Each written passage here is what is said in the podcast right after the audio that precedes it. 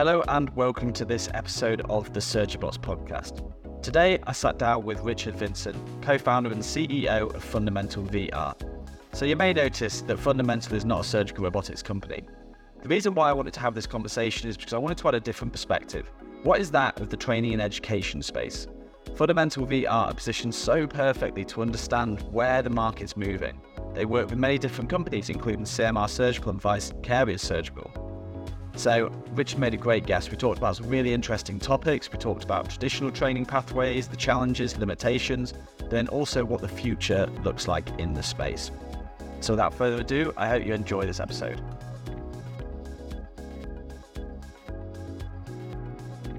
So, good afternoon, Richard, and welcome to this episode of the SurgiBots podcast.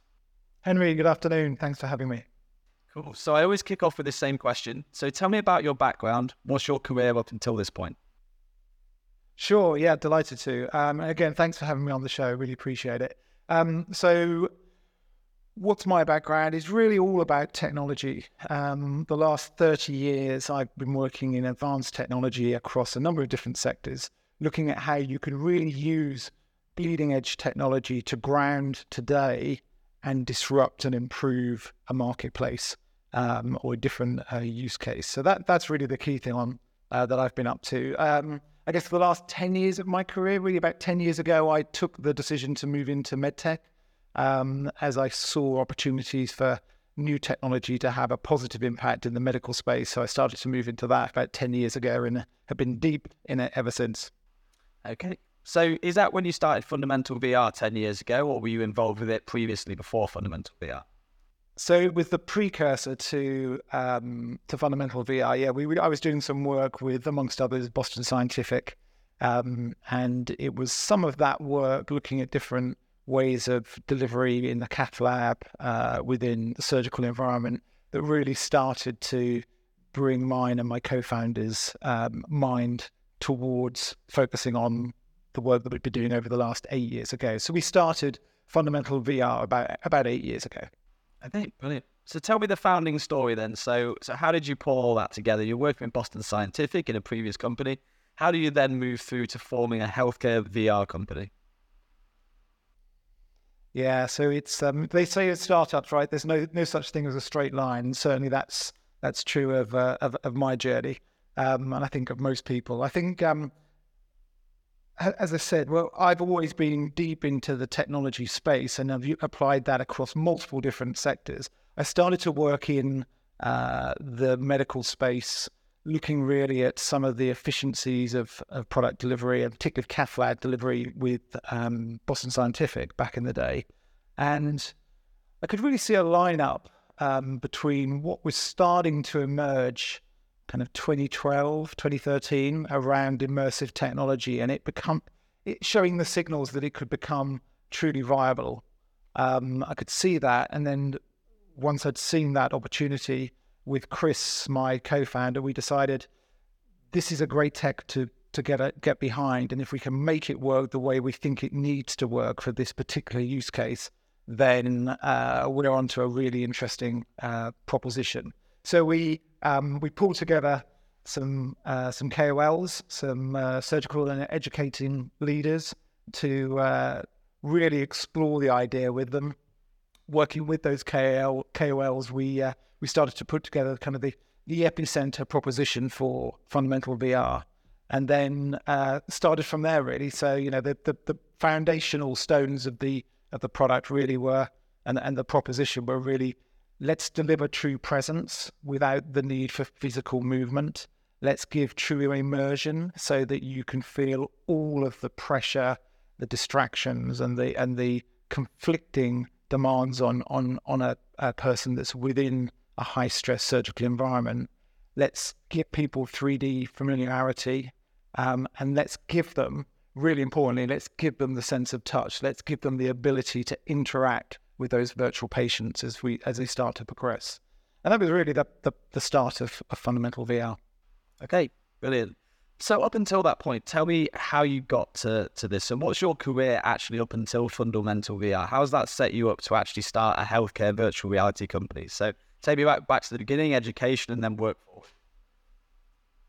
Yeah, yeah, absolutely. So I, I studied marketing and business uh, at university up in Sheffield uh, back in uh, the early 90s.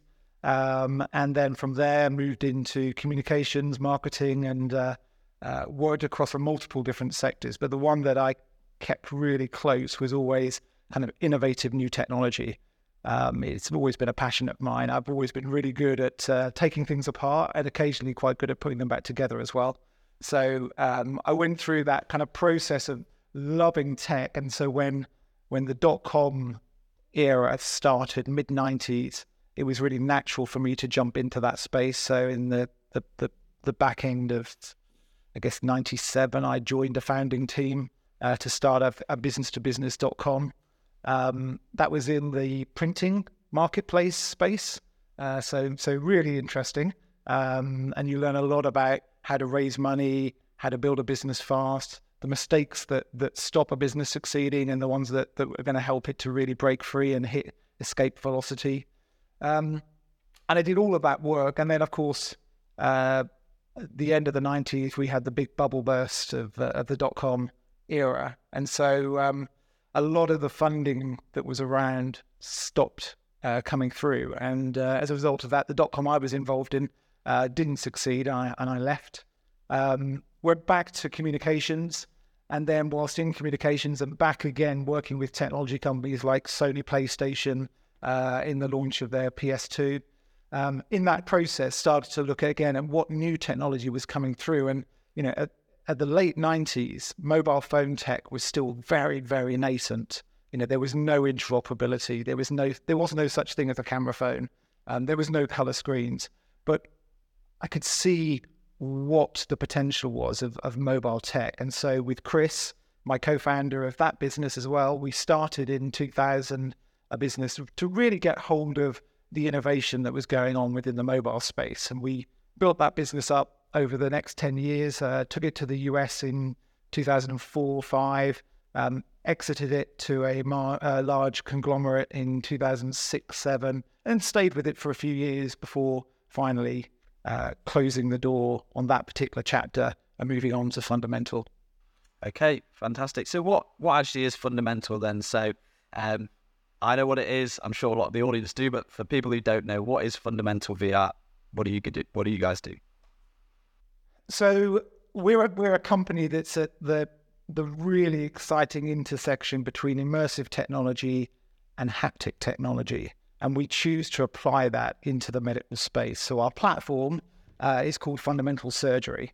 And what Fundamental Surgery is, is basically a universal platform for medical skills acquisition uh, to allow surgeons to focus on the surgical skills, the interventional skills, the robotic skills, the image guiding uh, skills they need to give them safe places to rehearse, to practice, to fail without any consequences. Um, and you know what we're doing really is tapping into a problem that's been around for a long time, which is firstly, you know, in, in medicine generally, there's just a lot to learn, particularly in surgery. First thing. Secondly, it's getting more complicated and more involved month to month, year to year. Robotics is a great example of that. Thirdly, it's getting more expensive. Um, both the cost of acquiring and learning how to do different uh, techniques, but also the cost of failure. So malpractice, uh, damage that happens, the human cost of, of mistakes is, is is growing exponentially. And so, whilst there's always been ways to train, it's always been a very slow process of using what is in effect uh, uh, an apprenticeship model uh, aligned with uh, simulation using generally human tissue and animal tissue, and that's a really difficult, slow and often very logistically challenged way of learning. Um, so it's not to say that any of those things are wrong. It's just they're quite hard work to work through. And if you talk to anybody who's been through medical school and then gone through residency and then fellowship and, and so on, they'll say that in most cases, the biggest challenge they had is getting access to the learning environments. And that's really where we come in. So we digitize all of that uh, we we make it seamless and easy for people to get into those spaces to accelerate their um, their access to good cases, difficult cases, challenging cases, and thereby accelerate and flatten the learning curve. And that's really what the business is all about. It's about let's get you to competence and let's get you to, to confidence quicker, really by giving you the opportunity to, to rehearse and practice in very, very detailed simulations uh, on a more frequent basis by meeting you in the place where you are. So, how is that actually delivered? So, in real layman's terms, how do you deliver that training and how do you give people that access? So, the platform is is um, well, the simple answer to the question, Henry, is is you pop on a headset or look into a, uh, a laptop screen and and you go from there. So uh, you know it's it's fairly frictionless when it comes to access to it. Most people, most of our activity happens through uh, a virtual reality headset. Um, but of course, things like you know mixed reality, augmented reality, they can all be part of that that capability. But to your point, staying really simple, we have really three kind of building blocks to the platform. And, and sometimes they're all being used, sometimes just one. So the first building block is um, haptic VR.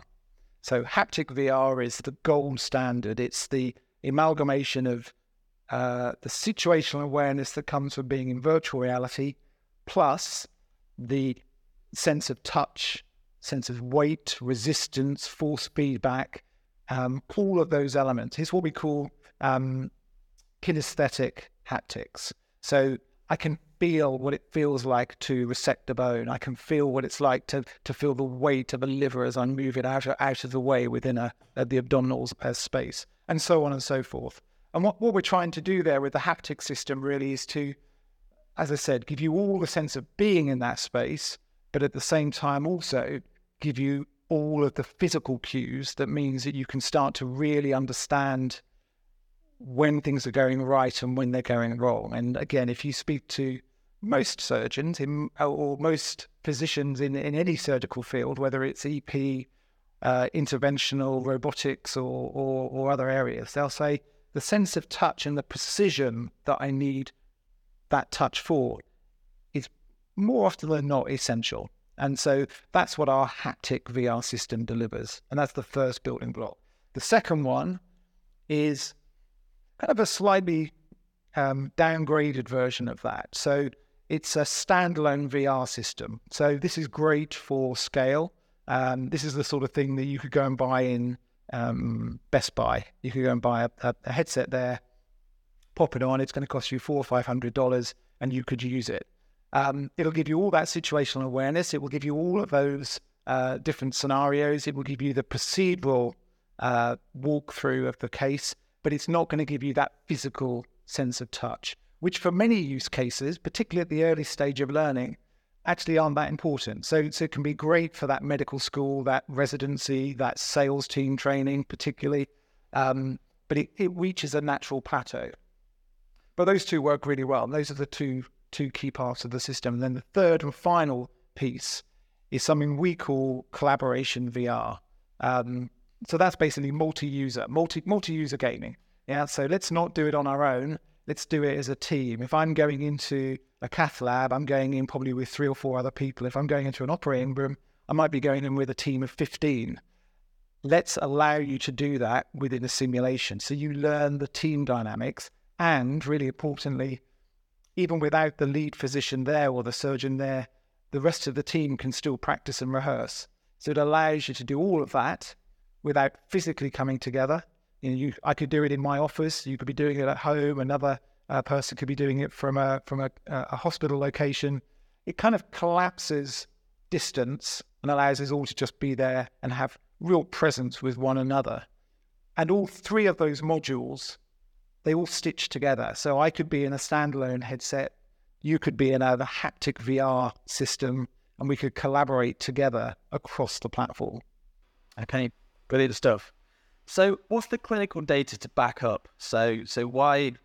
What are the what what uses have been shown to? Yeah, clinical data. Tell me all about it. So the short answer is lots. Um, there are enormous volumes now of published studies and validation around different use cases of, of virtual reality. So let, let me let me kind of try and keep it simple. Let me hit it at two levels. So the first level that's been studied extensively is virtual reality versus traditional training techniques. So traditionally, I might put you in a room, I might give you books, videos, etc., and ask you to run through um, and acquire the skills and knowledge through that process, and then join me within an operating room to to start to learn that that process.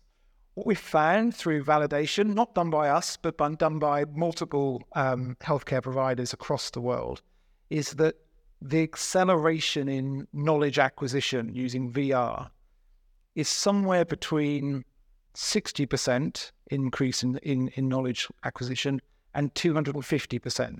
So you get there quicker in terms of understanding how you do something. And the reason that happens is you're firing off different parts of your brain. You know, the, the physical uh, involvement with that that that uh, environment, even though you can't touch it, the 3D space that you're in, it fires up a different set of receptors within your brain, and it gets you more actively involved with with that learning process. And I won't get into the theory of, of why that happens, but it but it does. So that's the first piece of validation, and and a lot, a large body of, of, of material in that space. Then the second piece is what about the sense of touch? So haptic VR, and how does that add? Now, there's been less research in this space. Um, there was some done some time ago, a couple, uh, maybe a decade ago or so, um, which wasn't in VR, and that and what that concluded was if the haptics aren't good, then it's not helpful. And I totally agree with that. Bad haptics would be bad. You'd be teaching people the wrong skills. But what we found is really good haptics that align to the actual interaction that you would have in the real world can have again another acceleration rate.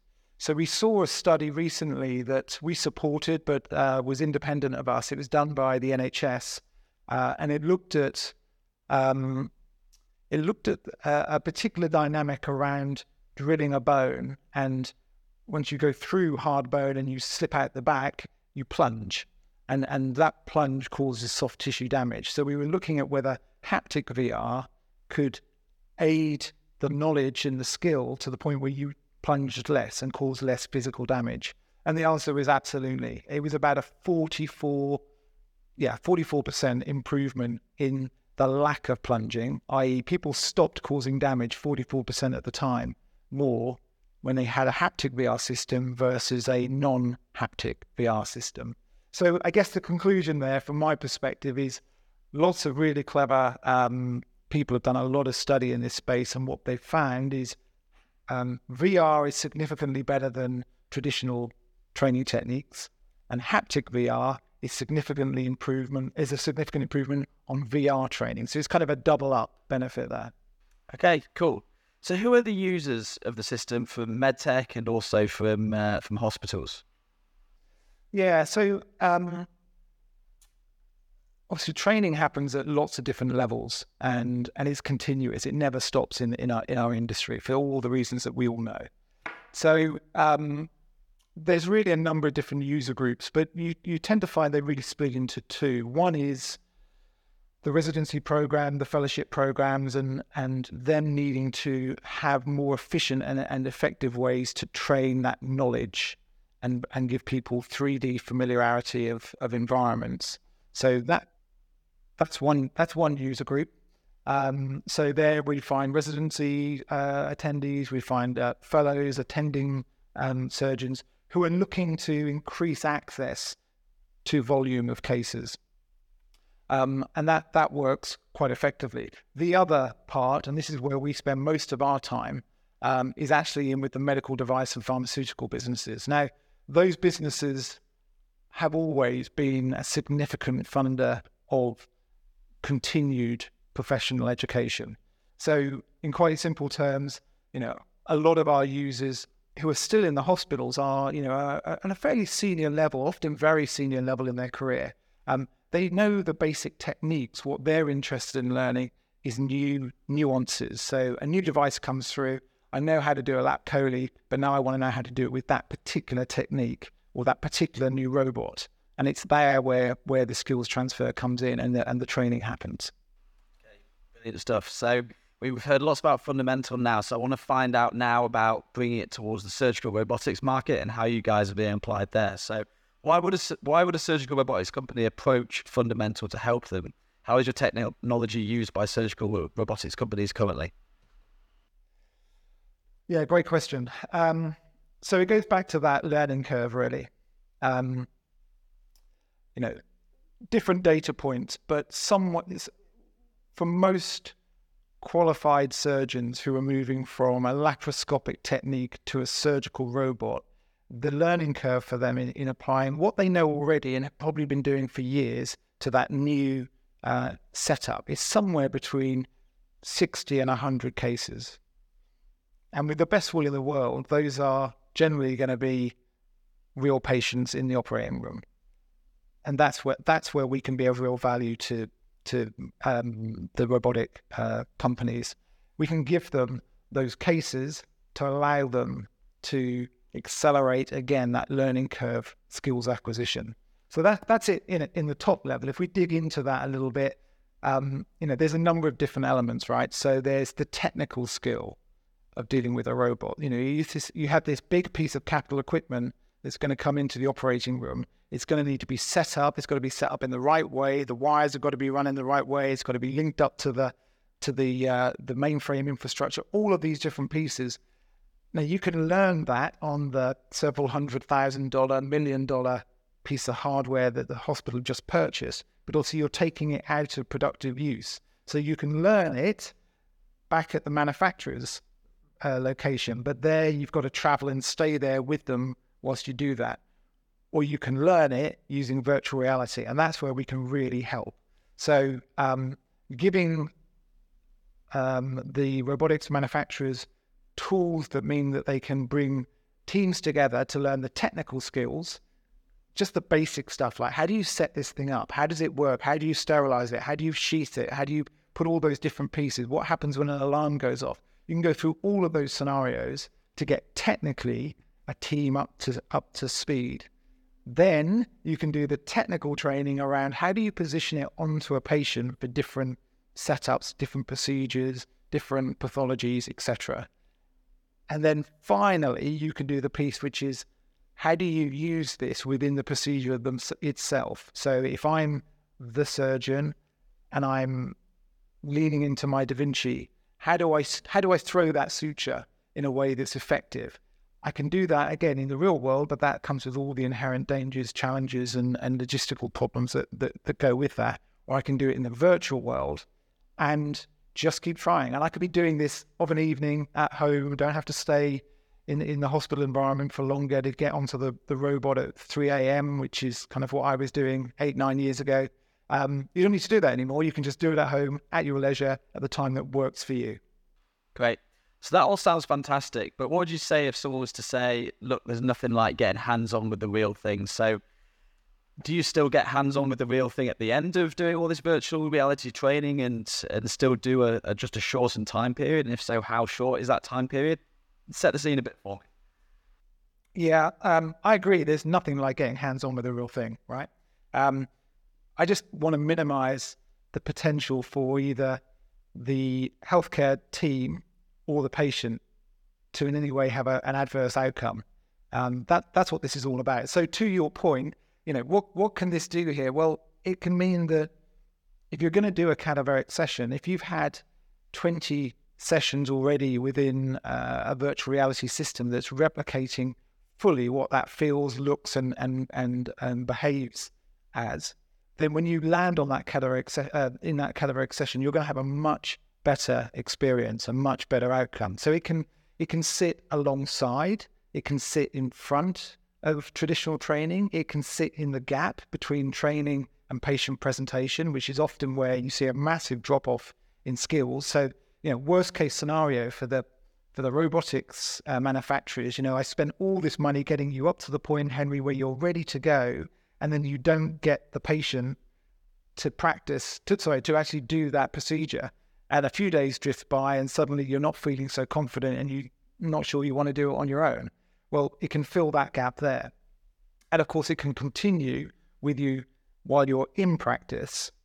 And I don't mean physically in, in the operating room or in the, the cath lab, but rather uh, when you're um, on your own, you can keep that system with you to just continue to check, rehearse, refresh, and monitor. And because of the way our analytics works, we can give people incredibly high levels of, of, of detail and specificity on the performance, how it's developing, where something might be right or wrong, and therefore um, allow them to be more self-aware of of, um, of what's happening. Um, so it's uh, it can be incredibly valuable there. But but again, you know, I agree. Hands-on is really experience. That's why we really believe in haptics because um, you know with haptics you get that hands-on experience.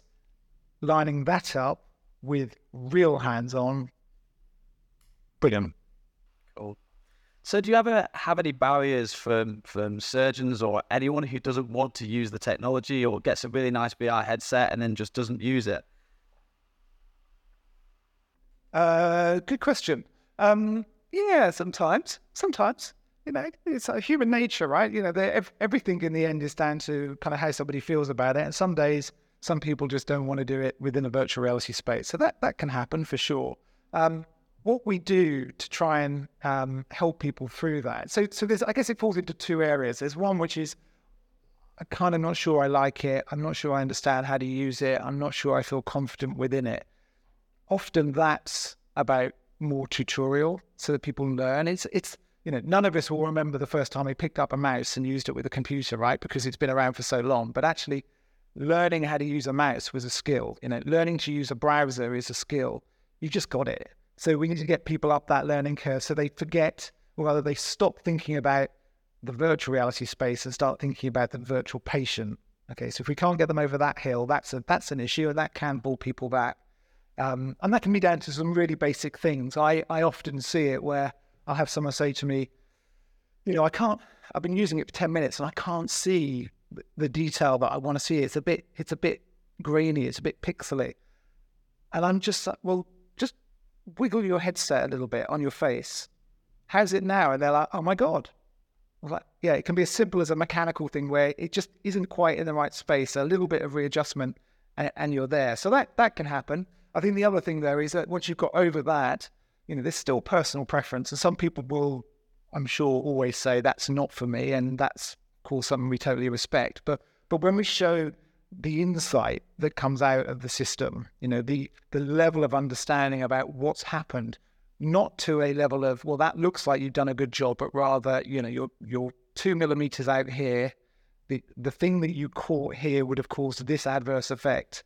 You know, that level of detail often brings people back because they're like, okay, it's good to be assessed. And also, I do it entirely privately, right? I'm doing it inside a virtual space where I can see my data at the end but I don't have to share it. I can I can analyze it, understand it, become more self-aware, and then go back into the simulation or into the real world and and yeah, apply that that new level of skills. So that's really interesting that you go into such depths of detail and give such good feedback. So how do you actually ensure that the simulations and the scenarios are all accurate to, to real life? Yeah, um, you'll be glad to know it's not me. Um, I we have we have within the business a, a fantastic medical team um, of doctors, uh, of educators who are trying to break down different procedures to understand where is the key educational needs within that procedure and how do we best bring that to life within um, the simulation because a lot of it can be done physically some of it has to be yeah, and, and virtually with the, the, the the graphics some of it might need to be done with questioning and such like. So there's some basic educational learning theory that has to be applied as well. So that's the first bit of it. The other part is um, key opinion leaders. Yeah. So again, I, I mentioned yeah, a lot of what we do is with um, medical device companies, pharma companies who will have their very trusted KOLs who are helping to develop their product for them. Well, we have the same, and we plug our KOLs into their KOLs and work out together what really matters and how does it really need to perform. Um, and again, a good example of that is, you know, if you've if you've got a if if your audience is a set of surgeons that have been doing a procedure for 20 years and you just need to get them to understand a new technique or a new device, a new implant um, that's just going to change the way they do that procedure. Well, in, for those guys, you don't, or those people, you don't need to teach them the approach unless it's changed. You don't need to teach them how to suture unless it's changed. So you can focus in right on the area that really matters to them because they don't want to do the peripheral because they do it all the time, or rather, they often will have other people to do that for them because that's part of that learning process that they're developing.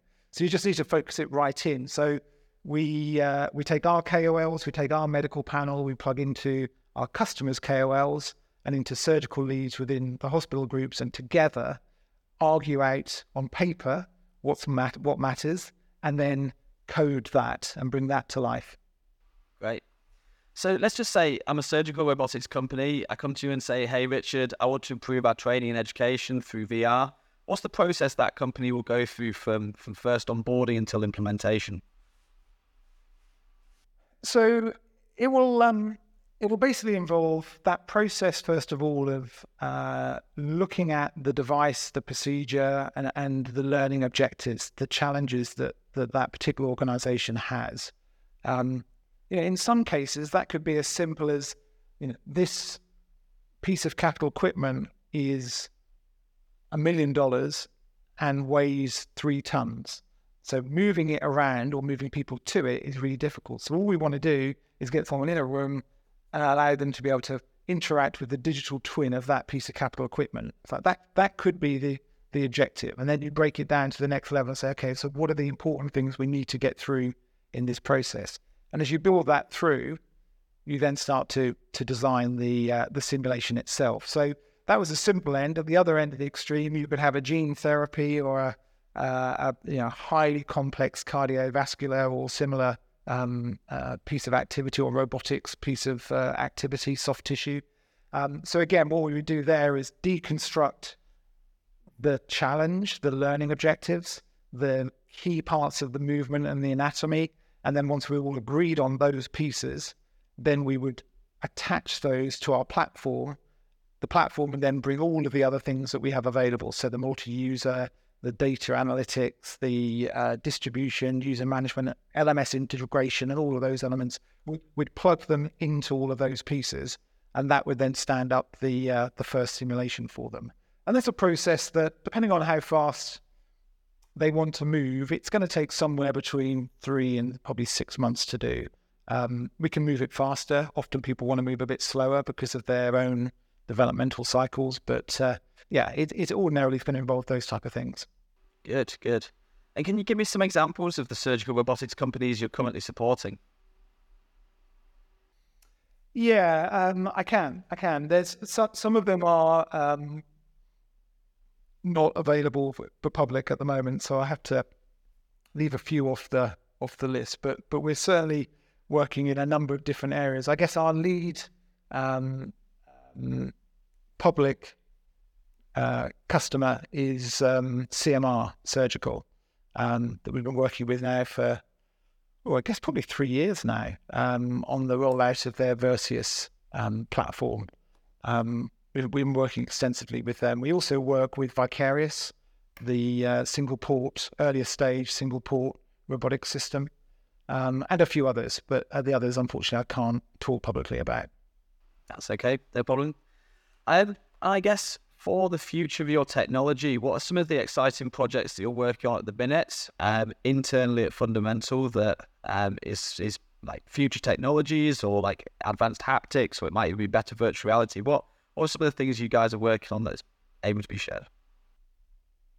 So um, we we're really deep in a few different sectors. So robotics is one of them, and some of the developments that are going on in robotics right now are, are really interesting. So we're from a, from a um, our platform standpoint, we're trying to keep ahead of that curve. So looking at the different ways um, inverse kinematics work within robotic systems, so that we can create true digital twins that allow for that technical training, that setup training, or that procedural training to happen as real life as possible.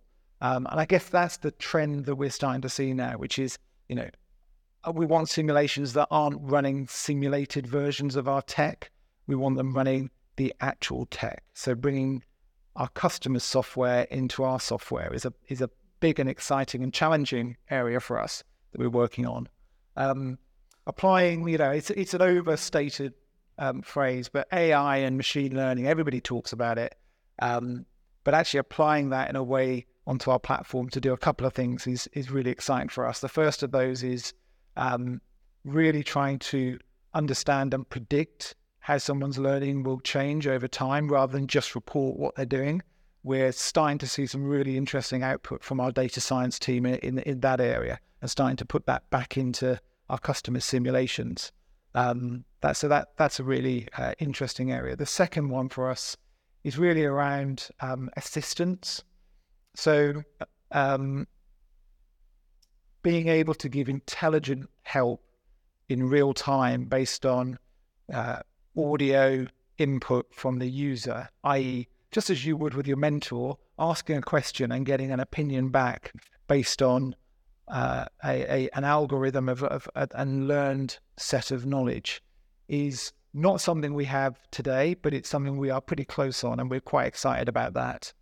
Um, what else? Uh, well, the the whole area of the two com- big components of our system is basically the headset that you wear and where it's appropriate, the haptic engine that you hold or you wear. Um, so if we take each of those, you know, the headsets continue to develop fast. You know, Apple were into the market a couple of weeks ago with their first uh, their first device. Um, we continue to see lots of new devices coming through. So we spend a lot of time assessing, analyzing, and deciding which of those we want to support. We've always been hardware agnostic. That doesn't mean we support everything. It just means we try and support the best that's in the market. So, absolutely, Apple is part of our future. Absolutely, Meta is part of our future. So too the Microsoft platform and and the uh, and and the Pico platform. There's some great uh, elements there, and that keeps our team busy.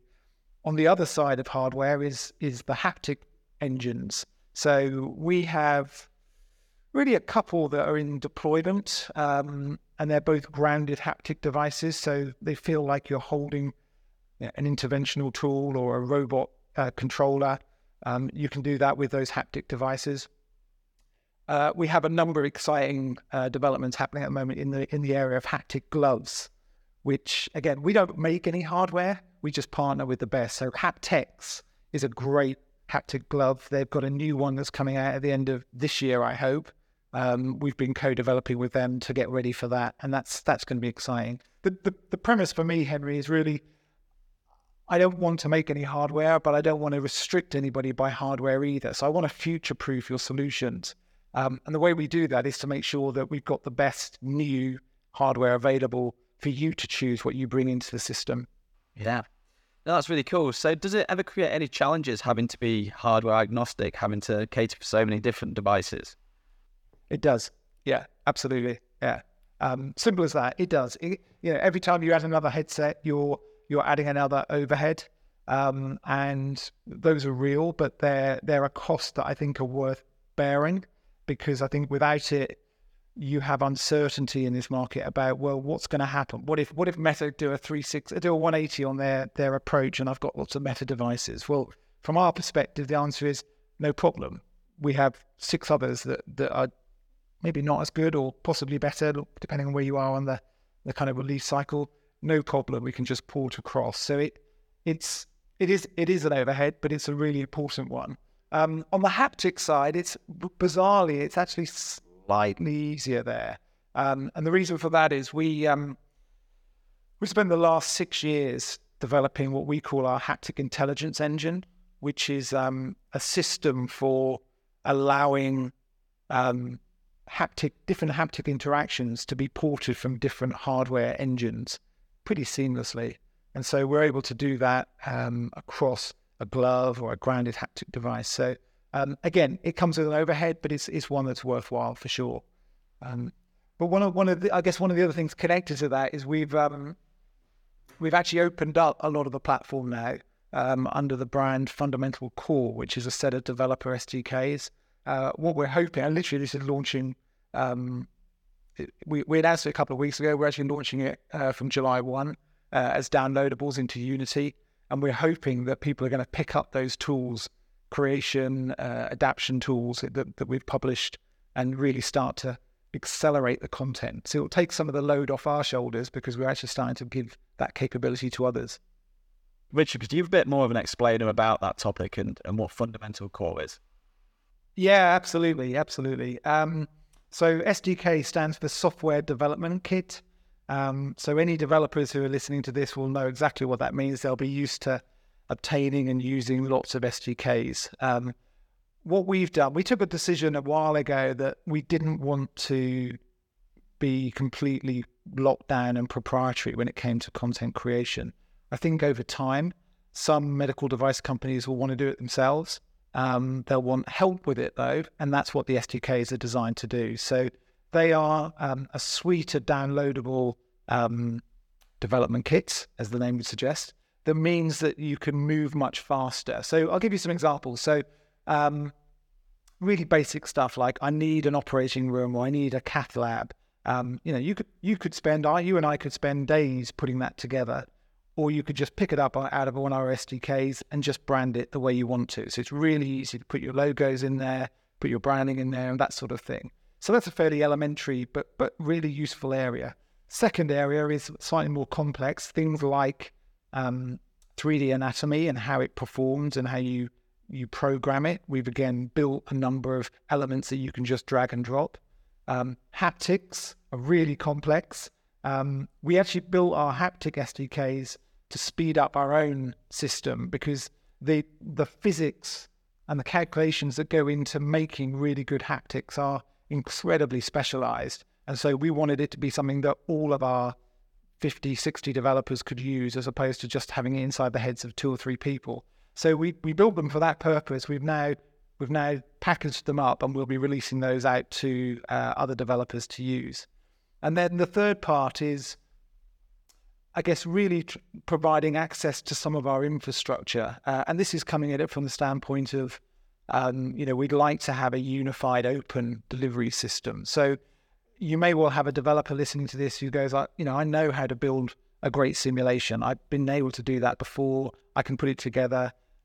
But what I don't have is a robust user management system that means I can control the licensing on it and make sure that I get paid fairly for it or I don't have all the data analytics systems in place, and the overhead of putting that fully in place would be pretty high. Um, or you know the whole distribution system. So I want to be able to decide which countries can access this in which way. Well, all of that you could just bring it to our system, plug your current simulation straight into all of those tools, and publish. So we're hoping it's going to be a real enabler. Um, for, well, certainly it's an enabler for our teams. So our, our own teams are using them to move faster. We hope it will be an enabler for other developers who will go, ah, that helps me get there quicker. We also think in time, some medical device companies will start to want to have some of this in house and start to build their own teams. And so at that point, we want to be able to give them the tools that allow them to do the creation, the adjustments, or the, the publishing. Cool. So who who gets access to this? Anybody who uh, registers, uh, that anyone can go to fundamental-core.com or you can find it off our main website, fundamentalsurgery.com. Um, they just need to fill in a registration. Um, there is a $99 charge, uh, but that's really for gating so that we don't end up with lots of um, school children wanting to use it and then and kind of drawing our resources away from those who are trying to publish proper simulations. But so there's a nominal fee for for access. Um, and then you don't pay anything for them until you want to commercialize the simulation. So you can build in our system, you can build with our tools, you can use that on the test accounts. It's only at the point where you say, actually, now I want to use this commercially, that you then attach to our licensing system, and that's where we have a, a fee attached to that. Um, but you know, we're as I was saying to you offline, you know, we um, we we opened up registration about three weeks ago for this. We're going to turn on the the downloadables from July 1. Um, so I don't really know how people are going to use it until that point. We've had some great registrations. Lots of people are interested. But quite what they do, that's the exciting bit, right? Because you never know quite what people are going to do with something until you put it in their hands. So do you think there's going to be a lot of user generated content that's going to get re-uploaded back to fundamentals so it works both ways? You share with them and they share back now? That's exactly what we're hoping. Yeah. Yeah, that's exactly it. So we will, you know, again, just to be clear, we we will have just just as you know the app stores have, Apple App Store has, we we will have a a submission and approval process so that we make sure the quality is good enough. There's nothing illegal or, or obscene within any of those simulations. But assuming that it's legitimate content that's designed for surgical training and education, then yeah, we hope people are going to bring a lot of that into the system and use it. Okay. Stuff. So one of the reasons I brought you on the podcast and decided to have you on is because you have a unique perspective. You work with a lot of surgical robot companies on their training education. You have kind of an inside scoop. So I want to find out more about what what you're seeing from the market. So what trends are you seeing in surgical robotics? And it can be from a training and education point, but also more generally if you've got some insight there. Yeah, I'll certainly try. Um, so, you know, I think it's really interesting what's going on in the soft tissue space at the moment. And again, if I, if I kind of approach this as soft tissue robots and hard tissue robotics, um, let's, let's, focus on soft tissue for the time being. Um, so this, the soft tissue world is is there's so much innovation happening there right now. You know, you've got obviously Intuitive, who've been around for a very long time. They have real dominance. I was reading the other day, seven and a half thousand systems out there. Um, I think a new a new procedure is being started every 15 seconds or something on a on a Da Vinci. It's it's incredible. Um, and obviously they've been innovating hard. They've been innovating in our space in terms of how you use vision um, within the systems because they are in effect a virtual reality system. You know, you don't actually see the patient. You sit at a console looking at a representation of the patient. So it's a it's a form of immersive technology. Um, their new single port system, I think, is really interesting. So too their bronchal system, and really interesting to see how those develop through. I think you know the the traditional format Da Vinci main robot, I think, is going to be dominant for some considerable time to come. Um, and then you've got all of these new entrants. So you've got one of our customers, so CMR. You know they've they've made incredible steps forward over the last couple of years. Um, I saw the other day they've had over 10,000 uh, cases now done on the on the Versius system. Um, you know, very different form factor, uh, able to go into smaller smaller areas, much more portable between operating rooms, I believe. So uh, again, that's that's really interesting, and I think that size reduction is one of the trends that I think you're starting to see with some of the the newer startups and and later stage growth startups that are in the business. Of course, the other two big systems is is the Medtronic Hugo and of course J and J Otavia, and um, or Ottava, sorry, um, and you know that they're they're right at the beginning of their journey, right? Um, you know, Hugo is obviously out, and and there are some some cases now starting to be done in in different locations, test cases. Um, the J and J proposition is still some way off, um, but there you have two units that look to me to be head on taking on the Da Vinci core system. And that's going to be a really interesting fight as that works through. The good news is, of course, you know, I think it's something like 6% of surgery is done at the moment using robotics. It might even be less than that. It might be down to three. It's certainly somewhere between three and six percent. So, so the opportunity to grow the market across these different systems is is immense. And now you're seeing this validation coming through that is proving the efficacy of robotics, which has been missing for some time.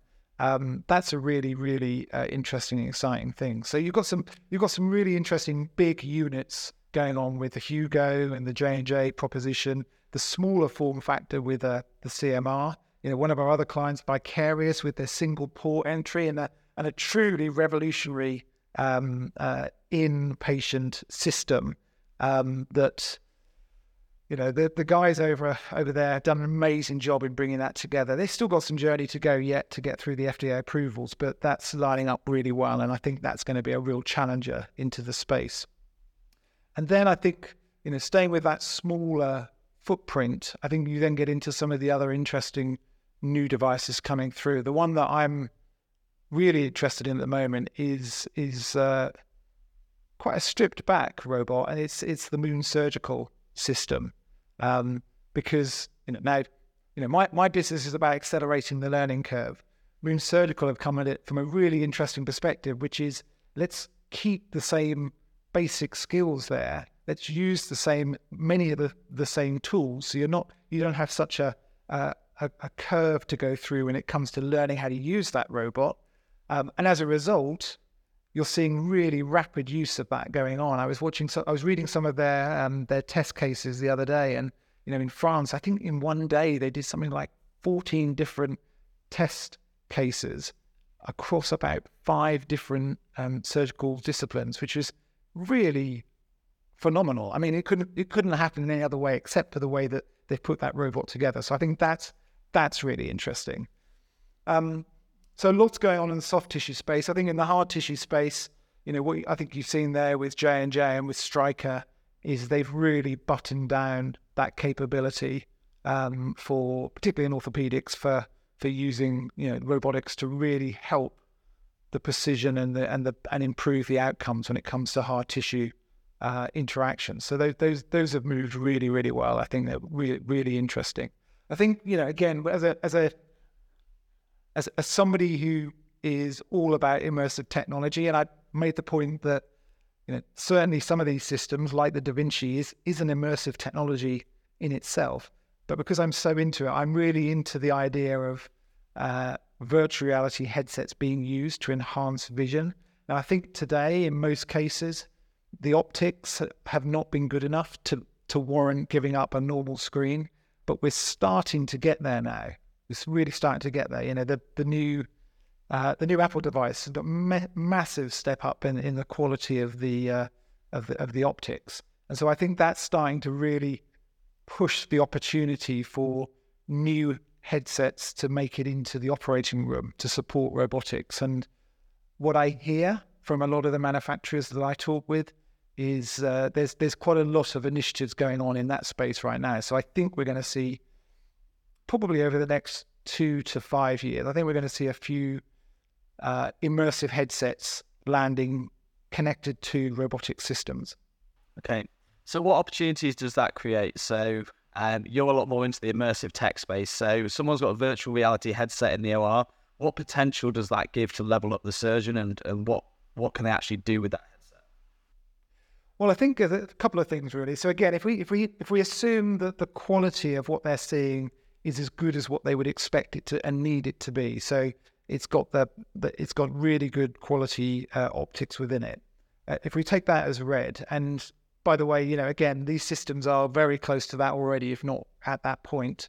Um, what does it deliver? Well, it, it, it removes the friction of a second screen, of having to look to different directions for a second screen. It removes the um, the binocular uh, vision output that you see in a number of these different current systems, which are great, but I know that for some users can be challenging. So it creates a new opportunity to, to do that in a different way. What it also does, and this is again really, really imp- important, is it allows for the opportunity for um, augmented reality overlay so that you can start to bring in other uh, vision capabilities, which, again, to be clear, you can do that with flat screens as well, but you can do it in a much more three dimensional way through those screens. Uh, sorry, through those headsets. So I think it offers all of those opportunities. And I guess the final one from my perspective is, and one of the things I love about our system is, you know, I, I can let everybody have the same vision I've got. I can say, I can literally give you the ability to see it the way I see it. And so if you go back to the real world environment, having either students who are, who are observing or having um, um, uh, people assisting or um, or tutoring through a procedure it allows us all to see exactly the same at the same time. Uh, again, whether we're in that space or whether we're in another space, it just it just gives us that that capability. So I think I think there's a number of things that could go on there. And again, I guess the, the, the final point before I pause is um, much the same as our SDKs. You know, and once you provide that capability, then you start to see what people will do with it as well. So I think it it can take it into other areas in addition to the ones that I've talked about.